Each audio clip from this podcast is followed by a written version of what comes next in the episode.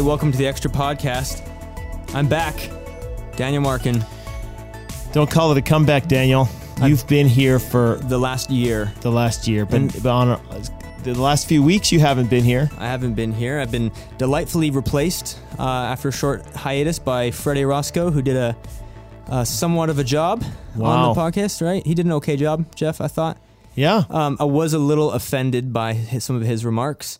Um, really. A little bit, yeah. He, he's not replacing me. In fact, I've been here for a year. I'm ahead of him in the Immerse program, so I have that one on him. Yeah. Uh, and so, if anything, uh, the opportunities I was tossing to So is him- this? But is this kind of like a? Is this kind of like a Drew Bledsoe uh, goes down with a knee injury and Tom Brady takes over? Is Well- Freddie is Freddie the new Tom Brady? It's, it, Jeff, it's not a converse. It's not a. It's not a competition. But if it was, I'm still ahead. okay, So that uh, I just want you're still winning. Got something it. like that. No, but uh, Where were you? I was in Uganda Yeah. and and For how long? also uh, we did a little stop in Kenya. Uh, that was about three weeks. Wow. So I uh, I joined the team. I think. Well, by the way, joined by my wonderful guest Jeff Bucknam, Yes.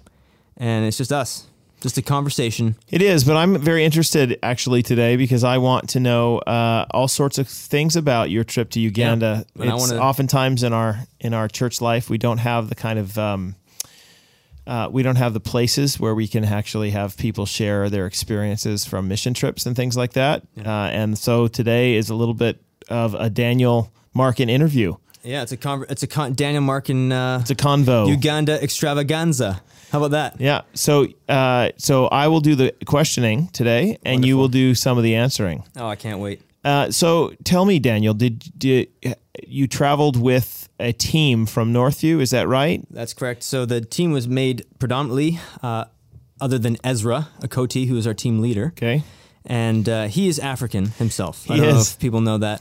He is. He's from Kenya, Yes, he is from Kenya. which which borders uh, Uganda. yeah, Uh-huh. and we spent a little bit of time in Kenya at the end, but for Did the you meet part, Ezra's family? yeah, we did. Yeah. We met his parents. Was that good? It was awesome. Yeah, we met Harris Okoti and Priscilla Okoti and his brother Keish, Quiche. and so that was a lot of fun. We, Quiche we- is his younger brother, I think. I think it's his oldest. Oldest brother. And then we also met his uh, younger brother Julius. There it is. And their Yeah, family, yeah. Julius. And then Ezra knows everyone in Africa. Apparently, there's a, a guy comes walking in. We're standing in the dining hall at Word of Life in Uganda, and Ezra says, "You see that guy there?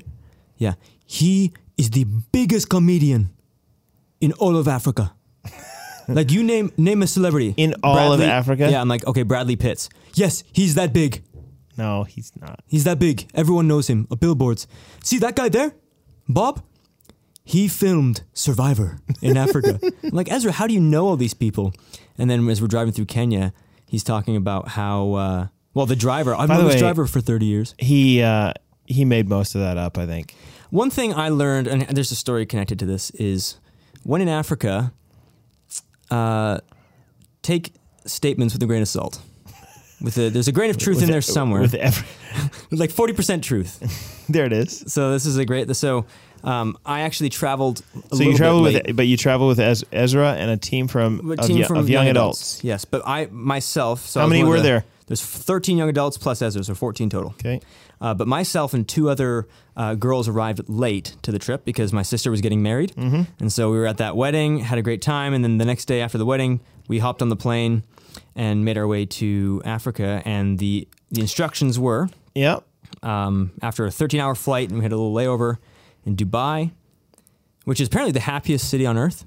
Is Dubai have- the happiest city? They on have Earth? a minister of happiness. Really? Mm-hmm. Wow. Were you happy when you were there?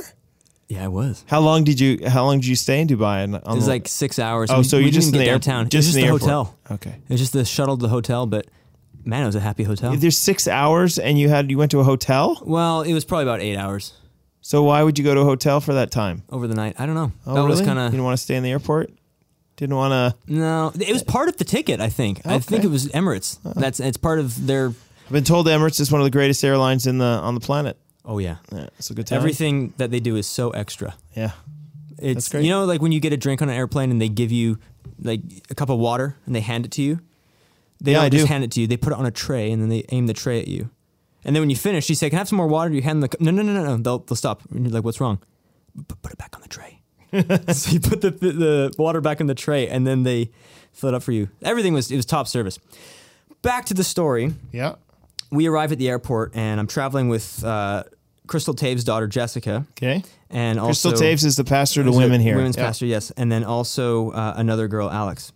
And so uh, the the instructions, Jessica is saying, Ezra Okoti said either himself or Wellington Oliech, who's one of our Northview missionaries, will be at the, there at the airport. And maybe both of them are there because Ezra and Wellington are best friends. So just know that at least one of them is going to be there. So we make our way through all security and have to get our yellow fever check cards checked and grab all our luggage. We're already sweating. We walk outside. Guess who I see? Who? I don't see Ezra. Wellington. Guess who I see? Wellington. No, not Wellington. There's a guy standing there with a sign that says Word of Life. And that's it. It's just written in like pen, Word of Life on a piece of paper. So we reluctantly follow them to the car, load the bags in, and I say, Okay, can I can I call can I call Ezra? Can I call someone? Do you have a cell phone? Yeah, I got a cell phone. And so I I grab the cell phone, I find a number for Word of Life, and I, I said, do, do you know who Ezra is? So this could have been anybody. This is this is the beginning of the movie Taken. Yeah, this is the taken scenario. Meanwhile, the two girls are already in the vehicle. this is just happy to so go there along are two, with it. There are two girls from your team who've mm-hmm. already jumped into the car, trusting this gentleman and with the word of life sign. with the word of life sign. And And that so- was that was I his saw- only that was his only piece of identification was was, the word of life sign. That is it. And I'm looking at the van. There's nothing on there that says word of life. No- nothing. Nothing. Nothing. So I'm trying to call Ezra. Who's Ezra? Were there armed people inside the van? Was there was no, there any there's no, but there was guys walking around with like weapons outside. Okay, so and there's is a good. UN base right next door. So, Okay, so uh, you know, and you're in a, I'm in a new country, never experienced this before. And what am I supposed to tell Crystal Taves? Yeah, that's right. That uh, yeah, your, your daughter just got in a, a car with a guy and And they were gone. later. So you gone. So I tried to call Ezra. He has no idea who that is. Do you know who Wellington is? Who? So I call Word of Life, Mm-hmm. and I and the guy picks up. Hi, is this Ezra? No. Is this Wellington? No. This is Thomas. Well, where's Ezra? He's not here. So by faith, Yeah. which is the lesson, I guess, of the story. we eventually made our way to Word of Life, and That's good. as So this was not this was not taken in the end. This, was, not, taken. Liam we were taken to Word of Life, so there was a happy ending to this. Liam this. Neeson's never showed up. He never did, but I, I had a little bit of that fire in, in my Yeah. in my soul. Oh, that's good. Yeah. So I thought I we, we navigated there. So you were there to visit Word of Life uh, Africa, which is a ministry that does what? Word of Life uh, is a multifaceted ministry. So there, uh, the location is kind of like a camp, and so imagine uh, sort of like a Camp Stillwood, except on Camp Stillwood there's also What if I've never been to Camp Stillwood? Well, what, what does that look like? imagine a camp. So uh, I was going to describe it. You have a few buildings. One of the main buildings is uh, is an elementary school. So there's there's schooling there that kids can come to, Okay. and I think through even into middle school and I think even high school. There's a full on school. So there's teachers. Uh, there's another aspect of it that's a church. So Wellington's involved with Word of Life and, and the church that's on that campus. And then there's also a Bible Institute, and we call them the BI students, where there's a group of about 30 young men for a year, kind of like a gap year at a high school, who study the scriptures with their intent of going into ministry. And then all along, they'll do street ministry uh, with Wellington and the church. They do they run lots of soccer camps, baseball, or whatever kind of ball. Right? They would come to the camp, and it's a way for them to invite the community in and minister the gospel. So this is all happening at this Word of Life location, and part of our job was to go and, and help out Wellington and Dolly at the uh, So Dolly is from here. well, Dolly, yeah, she's Yeah, Canadian. Dolly's- she's actually Jonathan Giesbrecht's cousin. Okay, Jonathan Giesbrecht, the worship pastor at Northview, Yeah. her his cousin. Wow. Yeah. By the way, I don't the the uh, the the Mennonite web of relationships is so tangled that uh, I'm sure everybody's related to everyone. So let's avoid any more talk about whose cousin whose is. Deal? Deal. Are you anyone's cousin, Daniel? No, there's I think two Markins in Yeah. Lower BC, but you go up Yeah. to the Kootenays. I just have had le- several conversations with people before where that where that's the case. Hmm. So you're you're at this camp, and what are you doing there?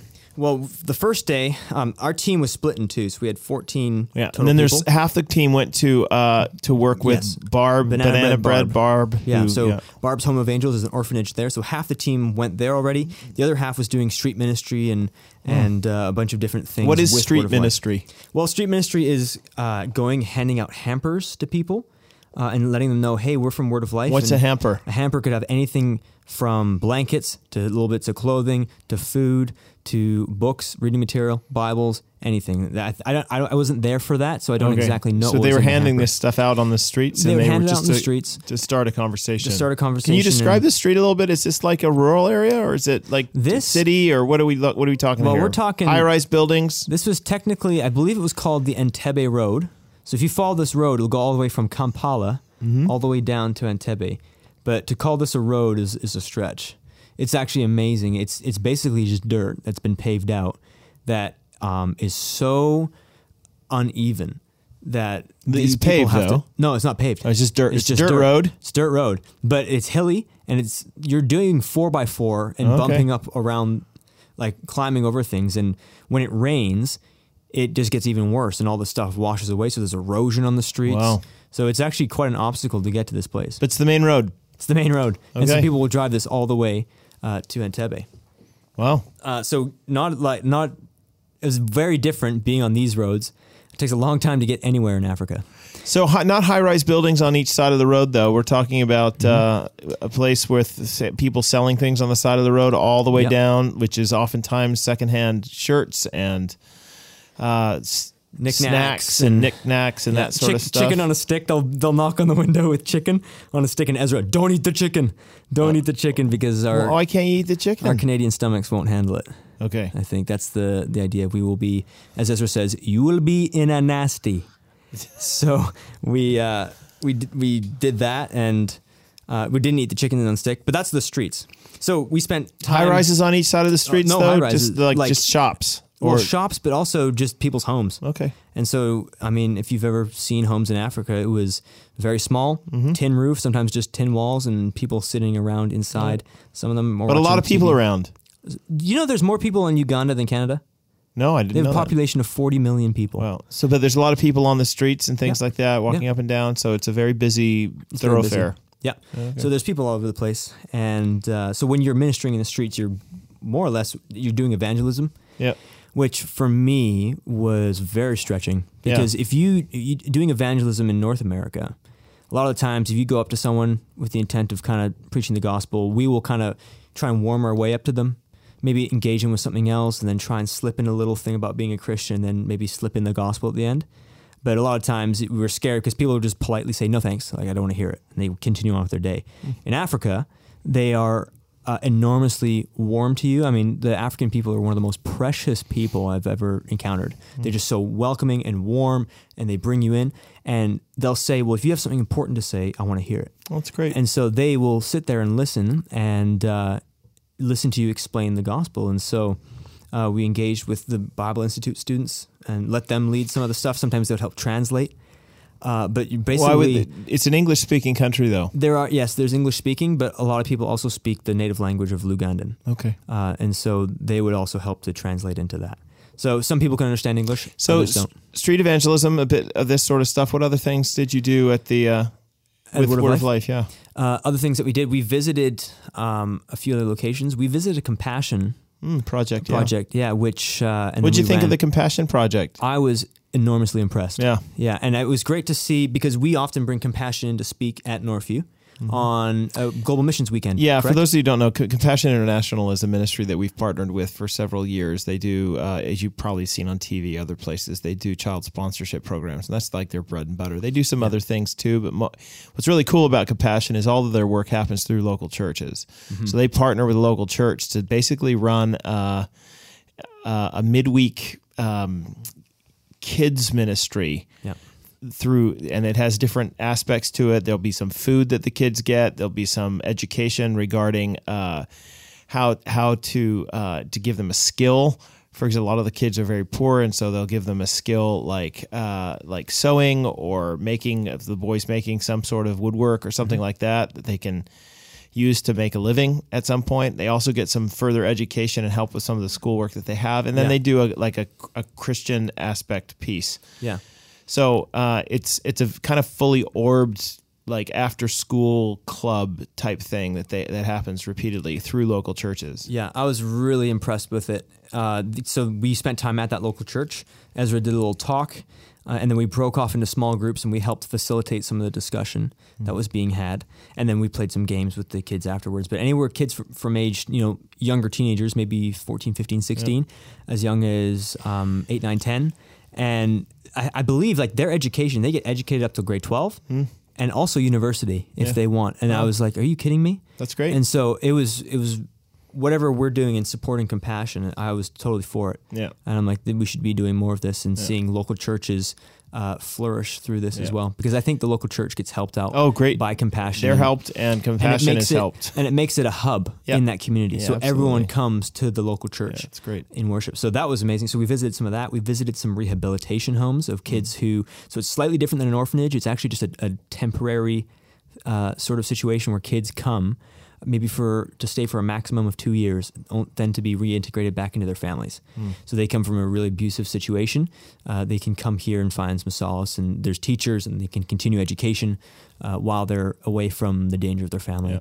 So we visited uh, a lot of things like that. So, what were your impressions? You visited all these things and and saw so much of it. Give me a couple of your impressions of the needs there, or that kind of thing. Is it uh, a lot of poverty alleviation? I'm assuming. Yeah, I, that was, and you've been to Africa, correct? I have. Yeah. Yeah. The I'd love to know what you how you deal with this, but the poverty side of things was Was this your first time seeing uh, this kind that kind of po- poverty? yes and no. I I was I think I was more or less I was. You see it in the commercials all the time, Yeah. and so you have an idea of what it might look like. Uh, it was also the poverty that I saw in Africa was not that different from the poverty I saw on the west side of Chicago when I was doing my degree, where it is completely desolate, and you have people who just haven't eaten and are just so poor. Yeah. And what's so sad about that in Chicago is there's kids who live on the west side um, who can, from their home, see the downtown buildings. They can see the Trump Tower. They can see the, the Willis Tower. But they can't, they've never been downtown because it's just too poor. Yeah. And so after experiencing that in Chicago, coming to Africa, I found I was, uh, you just, you realize that this is a way of life and they, they're so happy and, and, and Yeah. genuine. And one of the things that really struck me before we went is I was reading uh, a book, and the author was describing uh, Fyodor Dostoevsky, who was a Russian novelist in the 18th or 20th century, correct? Yeah. I can't remember. But yeah. So Dostoevsky, I think, was thrown in prison for about four years, and the only book he had was the Gospels, and so he read the Gospels over and over and over again. And one of the remarks that he made is he's talking about the temptation of Jesus. And the first temptation of, of Jesus that Satan brings upon him when Jesus in Matthew 4 goes out in the wilderness and Satan's tempting him. Um, I pulled it up here. Satan says, uh, If you're the Son of God, tell those stones to become bread. So you, you've been fasting all this time, Jesus. Why don't you just feed yourself? And then Dostoevsky begins to tease it out a little bit more. And he says, You know, feed yourself, Jesus. And actually, while you're at it, why don't you why don't you f- create enough food to feed everyone, or better yet, create enough money so that people could could have enough uh, money to pay for food, and that everyone could always have enough, and then they're going to worship you for it, Jesus. Ultimately, Jesus says, uh, "It is written, man shall not live on bread alone, but on every word that comes from the mouth of God." And so Dostoevsky teases that out, and the the answer from Jesus is, "To what end?" So I give everyone enough bread, enough food. One, they're not going to need me, need me anymore. They're not going to have use or want of me. And number two, if everyone has enough, well, that's not going to be enough for other people. And so there's always going to be someone who's going to be an oppressor who's going to take more. And then that's going to great. There's going to be a greater increase of wealth and an increase of poverty because someone's going to oppress another person. And so he's teasing out this thought. And so as I was arrived in, in Africa and I'm looking at the amount of poverty here, I quickly realized that this is one extreme. And then I compared that to the extreme that we have on the other side in North America, where we have enough food. Mm-hmm. We have everything we could ever need. We have actual toilets we can sit on, Yeah. right? Indoor we, plumbing. we have real plumbing. And you want to go eat something, you just go to wherever you want. You want pizza. yeah. you McDonald's want is open Indian. 24 hours a day, and everybody has enough Mhm. money to buy a hamburger. Yeah. Yeah. And so everyone is like happy quotations. Yeah. Uh, but except we're in North America, we're all anxious, we're all depressed, Yeah. uh, and people kill themselves. Like Kate Spade today, right? Just that just popped up on my news. She's a, a fashion designer. Oh. She just was found who committed suicide in New York City. Yeah. Right, the where there's enormous wealth. She's one of the richest, power, influence, and so I began to say, "Wow, this is another extreme." And so, who has it worse off? Yeah, I don't know. There's a there's a there's a plight with wealth as well. Yeah. Right. And there's a responsibility that it comes with it. Yeah, And, and don't get me wrong. I love living here and be able to use Yeah, I toilet, and I love. Like, I know, I don't the- want to trade that in, but for me, I I began to fear for what I saw back home, and also there was some side of what was um, with them sharing wh- what little they had in Africa that was very endearing and, and amazing to me. So, in the back of my mind, that was always rattling around, and and it for me helped to think through the poverty situation. How have you dealt with it when you've seen it? You know, I've had to, first of all, I would say that uh, one of the crazy parts about poverty, it's interesting that you make the comparison between uh, just when you say West Chicago, you're not talking the western suburbs, you're talking No. west, the, the immediately west of the city center. Yeah. uh, and how how poverty there looks very similar to poverty in Uganda, and I, I would add and which looks similar to poverty in Bangkok, which looks similar to poverty in Guatemala City, which looks similar to poverty in Mexico City, which looks similar to poverty in Fiji. Like I've been to all of those locations, and I would say that that, that poverty is is it's it's remarkable how similar uh, all of these situations are. You know, uh, there are people in Bangkok who live uh, on a. They live in what what is un, unkindly called the pwomp, because it's a swamp with uh, with human feces all over, all all in all in it. I mean, that's it's used basically as the toilet, and there are people who live on little on uh, on on little Homes uh, with stilts, right? stilted homes that uh, oftentimes sink because the the what's underneath them is is a former garbage dump, and so there's no f- firm foundation. They just keep going in, and I and I've been in rooms before where where there are holes in the floor, and there's a maybe a bed in the corner, if not if not uh, just some boards in the corner, and the people live there, and it's it's grinding poverty. I mean, just unbelievably grinding poverty. And people live in these communities like that. I've been to among people who are uh, seniors who, you know, in Bangkok who have have gotten nothing. I've been to an entire hillside in uh, Guatemala City. Seeing just that kind of poverty, or people live on the city dump there, and um, worked with ministries that do that sort of stuff. My point is that every place you go, it's basically the same. It's the same thing you described. It's a usually a little shanty hut with uh, corrugated iron or a little uh, aluminum siding of some variety, and uh, they cook on open fires. If they do cook, they have very little to and, eat. and the They- food's not nutritious. No, no, no. So whatever they do eat is no, not nutritious. It's whatever they can they can get Yeah. ultimately, and uh, the problems with prostitution and with Yeah. Uh, and and with abuse and oppression are rife. I mean, it, it really is a case where the only way out for some of them is to sell themselves, so they do to whatever that to whatever ends. Yeah. So it it really is an example of uh, yeah, what happens to human beings when there's no guards around. You know what I mean? left to our own devices. yeah, left to our own devices. So I I, uh, I think it's interesting that that poverty is the same. So if you go to one of those locations, you've pretty much seen most most of them. I what shocks me is how pervasive it is. I think the statistics are these days that there's something like two billion people or so around the planet who live in that kind of poverty. Yeah. That's un unconscionable. Uh, I do think that uh, it's interesting in the scriptures how uh, there is a there is a push, and I'm thinking spe- specifically in a place like Second Corinthians eight and nine, where where you have the Apostle Paul um, talking about this this money that he's he's gathering for the for the uh, there's a famine in Jerusalem, and so it's the Jerusalem church, which is made up largely of a Jewish population, and they're suffering, and they don't have anything to eat. And so Paul goes around to all of these Gentile churches and wants to collect get a collection from them. He wants them to give them give him money so that he can go bring it as a gift.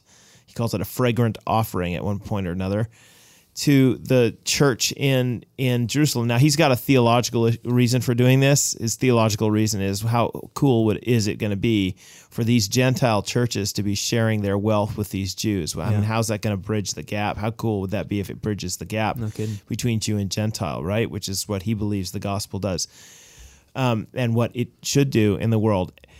In that in that discussion though in 2 Corinthians 8 and 9 one of the things that he's really after is he he talks about how there should be a solidarity between um, between those churches that have and those who have not at this point meaning meaning that the, there for Christians it is actually our responsibility to love our brothers and sisters who have not and to not turn away from churches and from other Christians in the world who are in this kind of poverty. Now, that's not to say that there should be exact equality across the board in terms of how much one person has or one person doesn't have, but needs should be met. Yeah.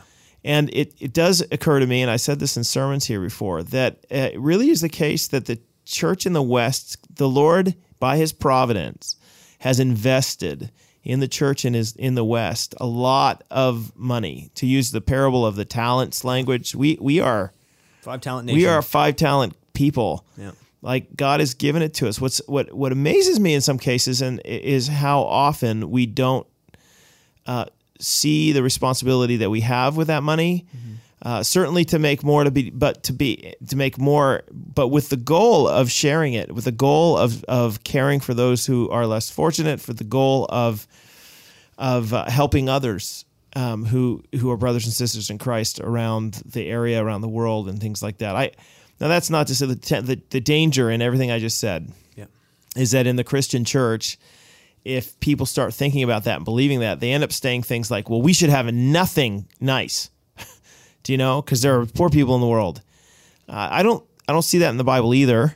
I I don't. I think that it's you know Scripture teaches that God gives us all things that we might enjoy life. That's a that's a passage out of the pastoral epistles, and so uh, I do think it's there's nothing wrong with you owning a really a good car. Asceticism, which is the belief in a in uh, having nothing, kind of living like a monk. I don't think asceticism is the is the true Christian path. Yeah, because you, you feel I feel like when I think about asceticism, uh, pride begins It's to choosing creep in. it's choosing to be poor for the sake of solidarity or for the sake of like eschewing or turning away from all the physical pleasures of the world because Sure. the physical pleasures are dangerous or bad or stuff. That's not Christian either. The Christian world is a physical world. We have a physical future. God made things good for you to enjoy a good cup of coffee. Is everything right about that? For you to enjoy a well-made car or a leather couch? Is everything right about that? However, there there is this balance that must be struck in the life of a believer, recognizing that yes, the Lord has blessed me with all of these things, but the blessing has come up upon me that I might what double the master's money, that I might actually seek ways to uh, to to further the kingdom of God and see his see his kingdom come even in places where there is none. So I mean I'm thinking about Matthew 25 a passage you know the sheep and the goats that's focused particularly on on Christians and I'm putting that in air quotes or people who've said that they believe but have turned their backs on those in need. Mm-hmm. And what the passage says what what you've done for the least of these my brothers meaning other Christians. right you Yeah. have done you have done for me and so i it's a very complicated issue and yet uh, there, there are danger danger on both sides in a Christian view of money and wealth, and danger in, in the way that we handle uh, issues related to poverty. Yeah. That and there's a great book out, by the way, uh, that I highly re- recommend. Um, uh, when helping hurts, which is dealing with some challenges about okay, so we look at poverty in places like uh, Africa, and we say, okay, we're going to solve that problem. We're going to go and we're going to we have solidarity and stuff, and it, it raises some questions. Okay, that impulse is awesome, but let's let's think discerningly about what kinds of things we do to help that actually might hurt people, right? That make them dependent upon uh, money that they themselves are not capable of, you know, reproducing or something. Uh, how can we invest to help whole communities better and and uh, be more flourishing? That kind of thing. Yeah. So, So- I that's interesting you bring that up because I have a I, I don't know if you, you have more to add, but that We could talk about poverty and wealth for a long time. You could. So that builds into what I began to see and think through there. I just wanted to add quickly about with the asceticism. Um, See, I would rather. I, I came away from this trip feeling so much more like I just need to be more generous with my money because you begin to see, uh, even when you're in Uganda, how far Canadian dollars go. It's remarkable. And so you begin to think, well, instead of you know living asceticism uh, and, and selling everything, because I find the danger of that is you can fall into a self righteousness. Sure. Because I'm, I look how holy I am. I'm living Yeah. with nothing. Yep. Uh, rather, you could be, I have actually been gifted a lot, and so I'm going to be giving a lot. And so we, we began to see uh, wh- when you're there, you just, because your money goes so far, you're like, I'm blessing this person for like $6. It's nothing to me. And this person is getting uh, some pretty great stuff. They're getting huge meals, and, and I'm able to buy them new clothing and Yeah. shoes for le- next to nothing in my meeting little basic needs. Um, but what that all builds to about what's going to help people flourish the most. Um, so as I began to think, okay, the two polar opposites, you got massive poverty, massive wealth. Well, what's what's the middle? What's the middle ground? Or who's the middle ground? Hmm. Right? And and I think ultimately that just solidified for me that Jesus Christ is the way. He, Yeah. he is that he is that way. And and then he'll go on later on and say, I am the bread of life. I'm the I'm living water. Right. So I'll add a couple of passages to that to, Yeah. to affirm what you said. So what you get in with the Apostle Paul when he asks for money from the Philippian church. Well, sorry, he didn't ask for money for the Philippian church, but he gets this financial gift. The whole book of Philippians is basically a thank you letter from a missionary who received financial help. Mm-hmm. And, but in the end of it, he says, "Look, I don't, I'm not writing to you to thank you because I needed the gift. I didn't need. I've learned to live with plenty, and I've learned to live with want. I can do all things through Him who strengthens me, which is the point you're making. Is that I already have the bread of life, and so I have no money. If I have no money to buy en- enough bread, I can live in dependence upon God, trusting that Jesus is going to take care of me." Likewise, if things are going really great and I have lots and lots, I, my heart's not tied to the to the success or to the to the to the prosperity so much as it's tied to the Jesus who is providing it at this particular moment, mm-hmm. right? So you you get these wonderful phrases. I will say that there's a there's a statement that's attributed to John Wesley. I don't know if it's really his statement, but it's great. Okay, like what's the Christian view on money? Uh, make all you can, save all you can, give all you can. And I think it's a, it's actually a love lovely statement. There's nothing wrong with making money. There's nothing wrong with saving money, and there's everything right with giving money. Yeah. like those are all all all true i- in Scripture.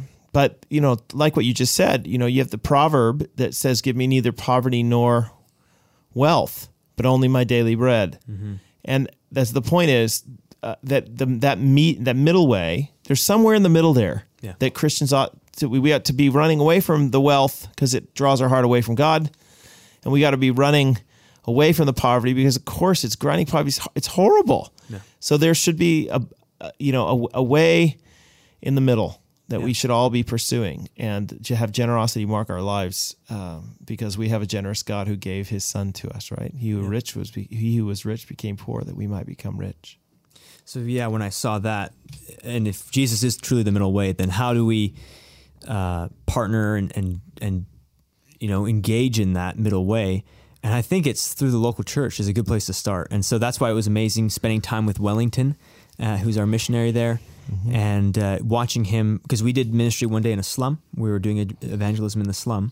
And as we, our team arrived at this little church that seriously was probably the size of the studio, maybe a little bit longer. Um, for those of you who go to West Court, it might have been that long, but probably half the width. And it's a tin can. And so to try and make it look nicer, they put streamers Yeah. and like little blankets on the side, you know, to give it some color. And um, Wellington's in there and he's training up these local pastors because a lot of pastors in Africa, some of them just wake up that morning and they're like, I'm going to be a pastor. I'm going to start a church, either for prosperity purposes, What do you mean by that? for their own gain. I'm going to preach, preach, and make lots of money by telling people to give, and God's going to happens? bless them. Is that something that happens a lot there? It happens a lot in Africa. Or you have the other side where people When wake you say up. it happens a lot, did you see a number of churches that were like that? We didn't go to any prosperity churches, but you talk to Ezra and he'll say there's there's a lot, and Yeah. even Wellington, it's it's either prosperity, or it's a lot of pastors who want to be faithful. They just don't have the tools, Mm. And they don't have the training, and so they're really trying, but they're misinterpreting the Bible, not willingly. And so well, and Wellington goes and he's helping train them up. And here's how you maybe structure your church. And here's how you need to have your biblical foundations and convictions at the start. So then everything can build off of there. There's your foundation, the mm. Word of God. So it was great seeing him do that. And you see how a community begins to build around a local church. And so the community can help, the church can help with temporal needs, Yeah, and them that's the- bread and, and water, but also giving them the bread of life. this is part of my my big push right now is I actually think that you know pe- people will say and have said yeah but we need to solve problems like poverty in the world. And my response is yes absolutely. But the means by which I think we do that is actually through through local churches. I know that sounds might sound crazy but local churches uh, Christian people who are being trained in the gospel God's Spirit starts to work in their lives, and the fruit of the Spirit starts to show in their lives in their local community. And so, love, joy, peace, patience, kindness, goodness, gentleness, self control start showing up in real tangible ways. Yeah. So that they start caring for the poor in their community. They start And being then the guess ones. what? Other people want to be a part of that. Right. And then ultimately we plant other churches. So the more churches we can plant and the more churches we can plant that are healthy and that are looking, trying to look after the local needs and training people up, you know, in, in the gospel, the, the more I think you're going to address a lot of these uh, issues that are um, further down the line, maybe as, as, as you would say. and that was what was cool because um, I know that North you were thinking about doing more church planting and even doing uh, what was the number you said abroad? I don't know, hundreds. Hundreds of churches, 10, But you, I- you understand. next- you understand whatever. why though church planting. Yes. So that's my point though is that you- Yeah. I'm not. Church planting is a means, and the means the the end is to make disciples. Yes, But the church planting is a means to that end, and it's a necessary means to that end. And those disciples, though, are the people who are going to go out and they're going to care for the poor and the and the indigent, and they're the ones who are actually going to show the marks of the Spirit, right?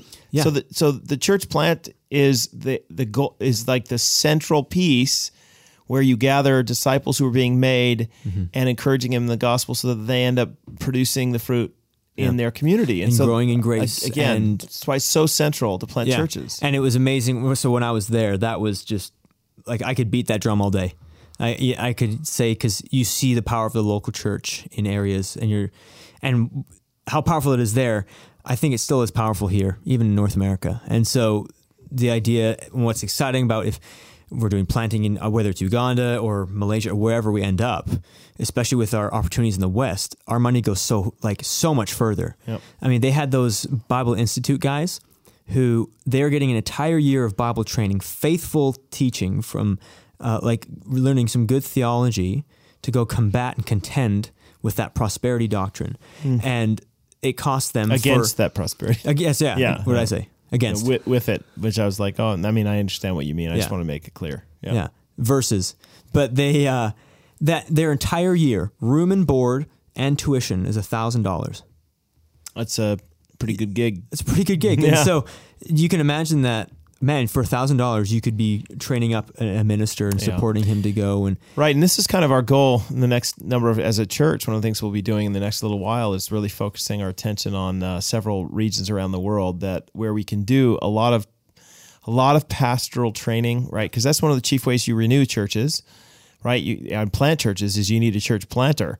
So we want to train them, want to equip them, want to send them out. We want to partner with them as they plant their churches. We want to see those kinds of things co- come to fruition, but not not just send them out and leave them alone. We want to create networks of churches that where they can receive uh, the kind of help that they that networks in our world Yeah. give. And uh, honestly, I, I'm so excited about. I mean, seriously, if you think 10, 15, 20 years down the Lord, if, down down the the way, if the Lord grants us His grace, Yeah. man, you could see a real cool gospel movement take place in Yeah. places like Uganda and uh, you know Southeast Asia and the Middle East and India and stuff like Mm-hmm. and then begin to think of all the other churches around the world doing the same thing Yep. and planting churches Yeah. and it was cool because i was looking in the eyes of these young ministers who were going to go out and contend for the faith in africa and i was thinking man how cool it would it be to be able to send three or four of them who are friends now to go start a new church plant they know each other they love each other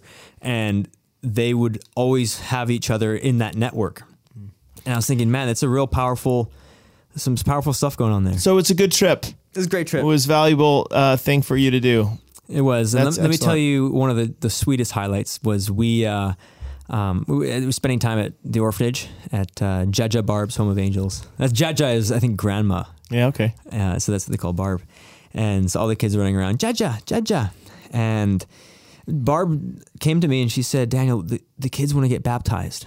The, the, the older kids, they want to they want to get baptized. And so um, we rented a little kiddie pool and uh, filled it with some water. And I sat down with the older kids and conducted baptism interviews and Yeah. walked them through the gospel and, and talked them through things. And uh, we had the opportunity that evening uh, with all the little kids watching and stuff so they could see.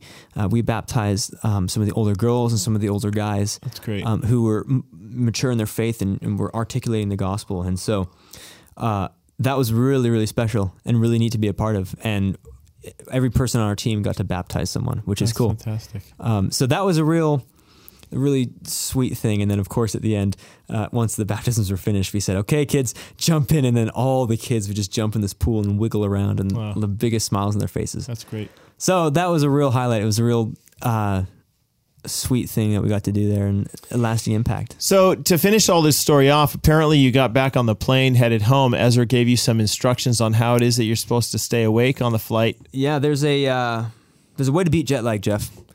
And it's this. Ezra said is it that, the Ezra? uh, this is the Ezra is the, Cote this method. is the uh, Cody the the Ezzy Methy. Oh, by the way, Ezra has a nickname there. What's that? Um, Wellington. Uh, we- Welling, his na- nickname's Wellington. No, Wellington Oh. told us this one. Ezra's nickname uh, around Uganda and those parts is as a baby, as a baby, and we are going around to Wellington like, how did he get the name Ezzy Baby? No, no, no, no, it's as a baby. and he said, growing up, whenever you wanted Ezra to score a goal, you'd say, "Come on, as a baby," and then Ezra would kick it up. a pretty good. Ezra, as a baby's method of, of of traveling is okay. So we have a 10:45 flight, five hour flight to Dubai. Do not sleep on that flight. Then stay up all the way in Dubai airport. Then stay awake three hours into the next flight, and then uh, take some sleeping pills or Gravol or whatever and fall asleep. And uh, so I'm, I'm going to try it. So I uh, on the first flight, it's 10:45. We take off. Two hours in, I'm walking up and down the aisle, stretching my legs. I, I just made it through a movie. This is the five-hour flight. the You're- five-hour you flight. have to stay awake for. I have to stay awake for. I walk down the aisle. Ezra's already passed out, yeah. gone. Do as I say, not as, Not I, do. Yeah. Again, so uh, he came in the office today complaining, "Oh, my jet lag! I am so sleepy." And he- um, Ezra, you didn't even listen to your own advice, but I did. You know, Did you listen to his advice? I listened to the advice. I stayed up all the way through And did that, it work? All the way through Dubai. It did work. Uh, that was my first all nighter, by the way. Um, add that to the list of overrated things is pulling an all nighter. Because honestly, all nighters. You by the time you hit 4 a.m., it's just not fun anymore. No, it's not. I don't know why people. nobody likes all nighters. no one does. Daniel, I'm glad that you had a, a great experience. I'm thankful that uh, the ministry was so helpful, not just to you personally, but to the things that you guys did. And we continue to pray God's blessing both on the ministry of Word of Life, Jaja Barb's Home of Angels, and on uh, the young adults who went. Yeah, and if if you uh, if we come to mind, uh, we ask that you'd be praying for us Mm.